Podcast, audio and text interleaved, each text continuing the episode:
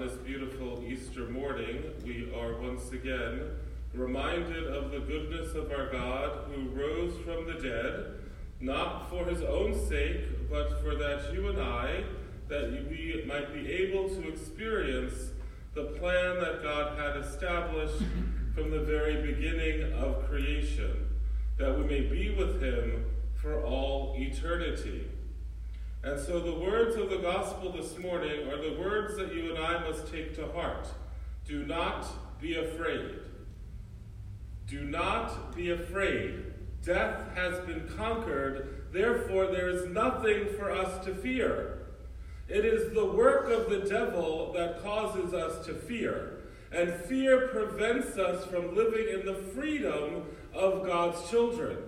And so, therefore, when we give over to fearfulness, the, the power of the resurrection is lost to us because we fail to trust what the Lord has done.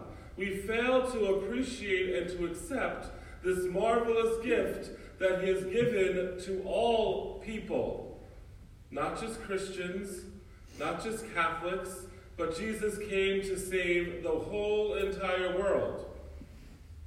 And so, therefore, you and I must, like the apostles, in the, especially Peter this morning, in the Acts of the Apostles, you and I must be witnesses to this truth by the way in which we live our lives.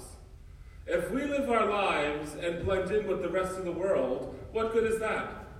The whole world lives in a certain way. We, as belonging to Jesus Christ, are to live in a different way in a way in which He has called us to as part of His kingdom peace, love, mercy, fearlessness. We approach the world in fearlessness because we have nothing to fear.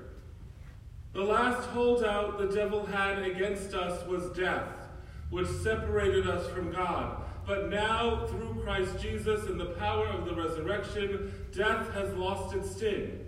Death no longer separates us from God, but reunites us with Him in a new and more powerful way. And so, my brothers and sisters, on this Easter morning, we rejoice and we are glad.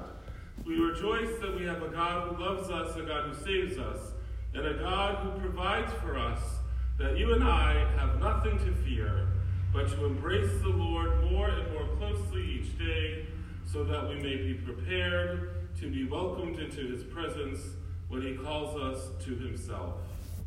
God bless you.